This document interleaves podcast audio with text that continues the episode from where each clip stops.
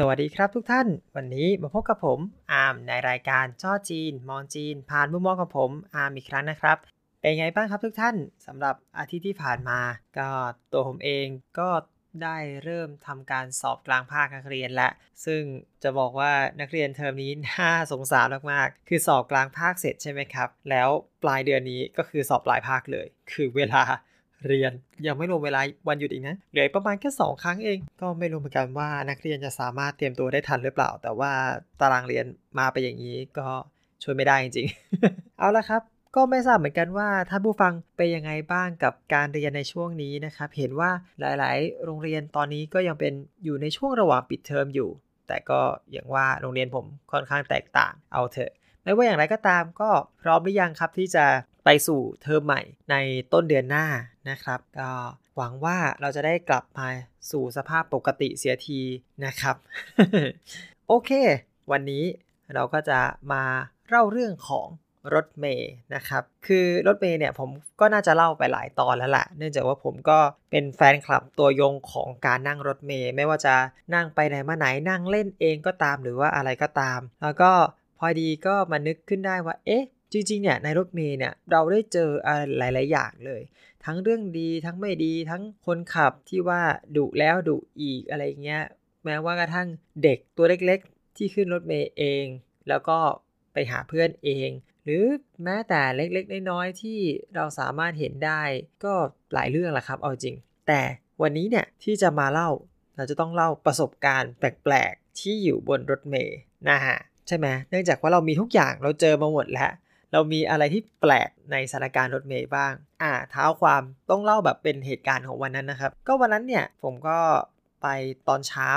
เนื่องจากโดยปกติแล้วเนี่ยในช่วงเช้าตอนปีหนึ่งนะครับ ช่วงเช้าก็จะมีน้องคนหนึ่งเขานัด ผมไปไปที่หอสมุดของเมอร์เซียเหมือน เพราะว่าจะไปช่วยเขาติวภาษาอังกฤษนะครับน้องเขาก็เรียนอยู่ชั้นมต้นมสาม ก็ไปช่วยติวภาษาอังกฤษทุกวันเสาร์อาทิตย์นะฮะก็คือจะต้องไปถึงตอนเช้า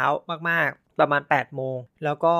นั่งยาวจนถึงเที่ยง เที่ยงปุ๊บหอสมุดจะปิด พอปิดก็จะออกมาแล้วก็มาเล่นเกมด้วยกันนะครับเล่นเกมเล่นเกมเต้นแล้วน้องเขาก็จะไปเรียนพิเศษต่อตอนช่วงบ่ายสองก็ถือเป็นอันจบนาทีนะครับ ซึ่ง โอเค ทุกครั้งเนี่ยผมก็จะต้องนั่งรถจากมอผมเนี่ยเข้าเกาะด้วย 959 ก็ปกติปุ๊บนั่งปุเรงปุเรงปุเรงข้ามเกาะมาครึ่งชั่วโมงเสร็จแล้วก็มาเปลี่ยนรถเมย์เป็นสาย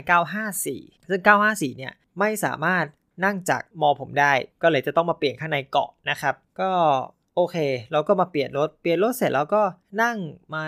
เข้ามาอีกหลายป้ายเหมือนกัน 3-4 ป้ายกว่าจะถึงจุดนะครับ ซึ่ง 954 เนี่ยจริง ๆ แล้วจะต้องบอกว่าขึ้นต้นด้วยเลข 9 ก็จะอยู่ในเขตเดียวกัน แต่ว่า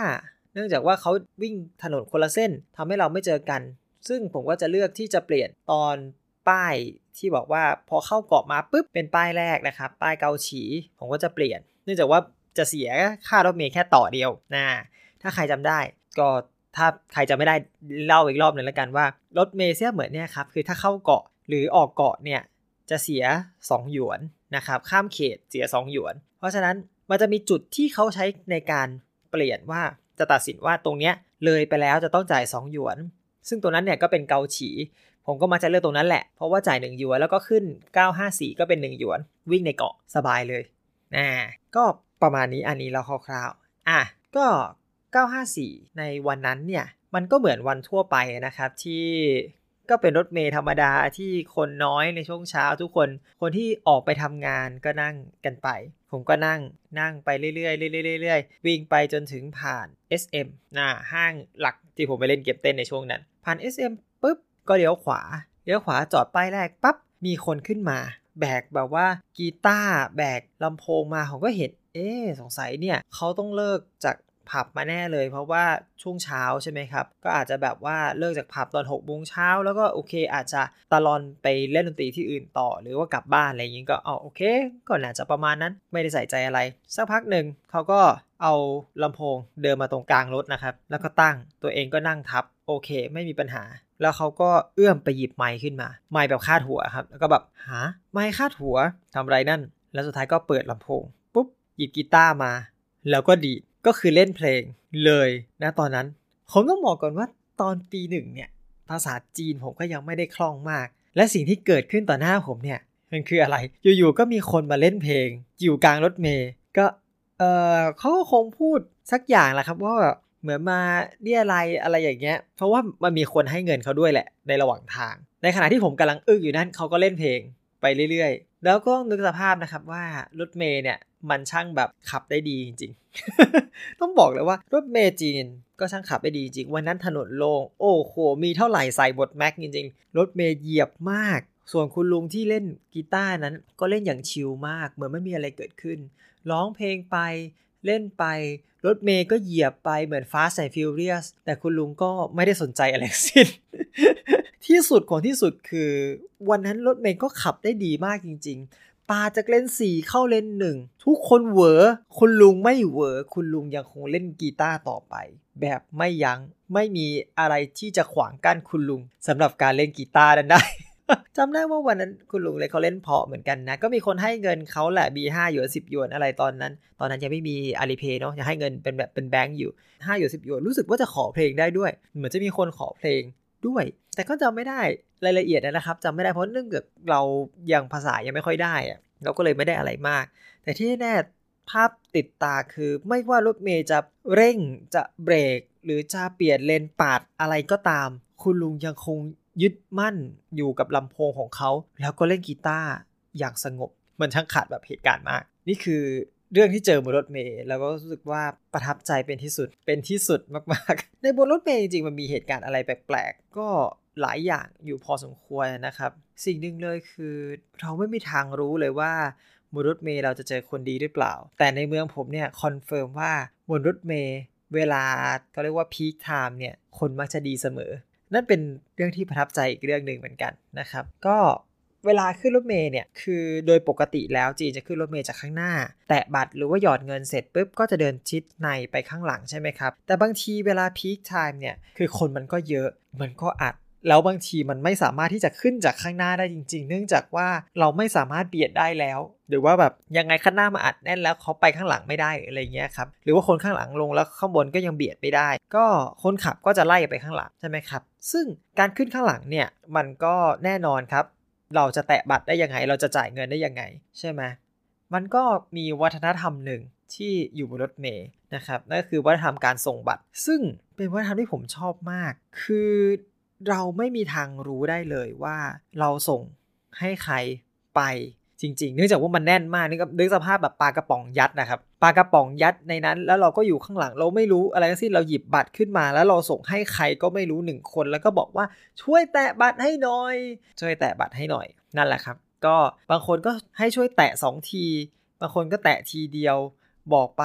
ก็มีนะครับ แล้วมันก็มีคนทำตามจริงๆ คือบัตรเราเนี่ยส่งไปให้ใครก็ไม่รู้ แล้วเขาก็ส่งต่อให้ใครก็ไม่รู้ จนถึงคนที่อยู่ตรงตู้แตะบัตรนั่นแหละเขาก็เอาไปแตะแตะแตะแตะแตะแตะเสร็จแล้วก็ส่งกลับมา ที่มหัศจรรย์คือจากประสบการณ์ที่ผมเคยผ่านมาตั้ง 4 ปี 5 ปีที่อยู่ที่เซียเหมือนเนี่ยครับ ต้องบอกเลยว่าบัตรรถเมย์ไม่เคยหายนะครับ คือมหัศจรรย์จริง ๆ คือไม่ใช่ว่าเพราะว่าบัตรสกรีนหน้าผมนะครับ ที่มันมีบัตรบัตรผมบัตรนักเรียน ซึ่งจะมีแบบว่ารูปแปะอยู่รูปบัตรนั่นแหละ มันไม่ใช่ว่าเพราะว่าผมสกรีนหน้านะครับ แต่ว่ามันเป็นเพราะคนเมืองเนี้ยเขาดีจริง คือเขาส่งกลับมา ส่งกลับมาให้คนเดิม แบบไปทางไหนกลับมาทางนั้น แล้วเขาก็กระจายให้เหมือนเดิม ไม่มีใครบัตรหาย เท่าที่คุยคุยกับเพื่อน ไม่เคยมีใครเจอเหตุการณ์บัตรหาย นี่ก็แบบว้าว ไม่แน่ใจเลยว่าในอยู่บ้านเราเนี่ยไม่ได้มองแง่ร้ายนะ แต่ก็จริง ๆ มันก็เกิดหลายหลายครั้งหลายคาที่แบบว่าของที่เราส่งให้คนอื่นแล้วมันก็ไปเลยครับใช่ไหมมันไม่ใช่แค่รถเมล์ด้วยบ้านเราเนี่ยปากกาแค่ยืมกันไปแล้วหายไปเลยก็มีโอ้ยตายตายตายตายนั่นแหละครับ นี่ก็เป็นสิ่งที่ประทับใจ ประทับใจที่สุดในการใช้รถเมล์ที่เมืองเซียเหมือน อะ ก็ไหนไหนก็ไหนไหนเนาะ ก็จะแถมเรื่องประทับใจอีกสักเรื่องหนึ่งนี่ไหนไหนก็ไหนไหนวันนี้เนี่ยพูดแต่เรื่องประทับใจมาล้วสิ่งหนึ่งที่ผมชอบมากๆรักมาก ๆ ของเมืองนี้คืออย่างที่บอกคือคนเซียเหมือนเนี่ยเป็นคนดีดีคนแบบนิสัยดีมากๆ มากแค่ไหน ก็จะบอกเลยว่ารถเมย์เหมือนเดิมนะครับ คนขับรถเมย์เนี่ยเหมือนเขารู้ว่าแบบ คันไหนเป็นคันสุดท้าย หรือว่าคันไหนแบบเป็นคันรองสุดท้าย คือรถเมย์เขาจะมีเวลาวิ่งของเขานะครับ แล้วก็สายที่ผมนั่งเนี่ยโดยปกติแล้ว ก็มักจะหมดแบบว่ามีตั้งแต่สี่ทุ่มครึ่งแล้วก็มีเที่ยงคืนเป็นเที่ยวสุดท้าย ซึ่งตอนช่วงปี 3 ปี 4 จริงผมก็ไปเล่นเกมบ่อยอะไรออกไปข้างนอกบ่อยมีเพื่อนเยอะแล้ว เราก็จะแบบว่าออกไปเที่ยวเตะอะไรเยอะหน่อยนะครับ ก็ทำให้ผมแบบว่าได้มีโอกาสที่จะเจอได้ขึ้นรถเมย์เที่ยวสุดท้ายอยู่ตลอด รถเมย์เที่ยวสุดท้ายเนี่ยหรือจริงๆต้องบอกว่า 3 เที่ยวสุดท้ายเนี่ยจะเป็นเที่ยวที่ดีมากๆ คนขับทุกคนจะพยายามเปิดรถเพื่อให้ทุกคนอัดขึ้นไปให้ทันเวลา แล้วก็ถ้าเกิดมาไม่ได้จริง ๆ เนี่ยเขาก็จะบอกว่าข้างหลังยังมีคันต่อไปนะ หรือว่าอะไรก็ตามสำหรับคนที่โอเคไม่อยากเปิดแอป หรือว่าไม่อยากดูป้ายอะไรก็ตามเขาก็จะบอกว่าโอเครอคันถัดไปเลย แต่ไม่ว่ายังไงก็ตามคันสุดท้ายนะครับ สาวคันสุดท้ายเนี่ยโดยเฉพาะคันสุดท้าย จะพยายามให้ทุกคนที่อยู่บนป้ายนั้นขึ้นไปให้ได้ คือต่อให้รถมันแน่นขนาดไหนนะเขาก็จะพยายามจริงๆ จะพยายามแบบไม่ออกพยายามเก็บทุกคนให้ได้ที่บอกว่าต้องบอกว่ามันเป็นสิ่งเล็กๆน้อยๆเนาะแต่ว่าพอผมเห็นบางทีผมก็รู้สึกเหมือนกันว่าเออ เราไม่รู้เหมือนกันว่าแบบในบ้านเรารถเมล์ที่สุดท้ายเป็นไงเพราะผมอยู่ที่ไทยผมไม่ค่อยขึ้นรถเมล์รอบจนแบบว่าช่วงดึกดื่นนะมีแต่แบบ นั่งเที่ยวเล่นมีแต่ไม่เคยนั่งเที่ยวสุดท้ายกลับบ้านจริงๆ ไม่กล้าด้วย คือเราไม่เคยรู้เวลาเขาจริงๆนั่นแหละครับ ก็แบบเออมันเป็นเรื่องเล็กๆน้อยๆที่เขาค่อนข้างใส่ใจกับลูกค้าเหมือนกันเนาะเวลาพูดแล้วบางทีก็รู้สึกดี รู้สึกดีจริง ๆ อาจจะแบบว่าอมยิ้มนิดหน่อย แต่ก็รู้สึกดีมากๆนะครับ พูดแล้วก็คิดถึงเมืองเสียเหมือนเนาะไม่ได้กลับไปนานล้วก็เอาว่า วันนี้จริง ๆ สรุปว่าก็ เหมือนกับตอนแรกว่าจะเล่าเรื่องแปลกๆบนรถเมย์แต่คิดไปคิดมาผมว่าเรื่องดีๆบนรถเมย์มีมากกว่า แล้วก็มาแชร์ประสบการณ์ให้ทุกท่านฟัง ผมเองก็ไม่แน่ใจว่าเล่าซ้ำอะไรหรือเปล่า แต่ว่ามันก็รู้สึกดีทุกครั้งนะครับที่นึกเอาจริง ๆ รู้สึกดีแล้วก็รู้สึกชอบนี่แหละมนต์เสน่ห์ที่ถามว่าทำไมผมถึงรักเมืองนี้รักนักรักหนา ก็พบบนี้แหละครับ โอเค ก็ผมไม่แน่ใจเหมือนกันว่าท่านผู้ฟังมีมาจากเมืองอื่นหรือเปล่า หรือเคยไปเมืองไหนหรือเปล่า อยากจะแบ่งปันประสบการณ์อะไรเราแบ่งปันมาคุยกันได้นะครับคอมเมนต์กันมาได้ผมเองก็อยากรับรู้รับทราบเหมือนกันว่า มีใครเจอเหตุการณ์ ไม่ว่าจะดีจะร้ายยังไงเนาะมาแบ่งกันคุยกันครับโอเคสำหรับวันนี้ผมก็ขอเอาไว้แค่นี้ก่อนละกันนะครับ แล้วเจอกันใหม่ในตอนหน้านะครับ ผมขอบคุณทุกท่านมากๆครับ สวัสดีครับ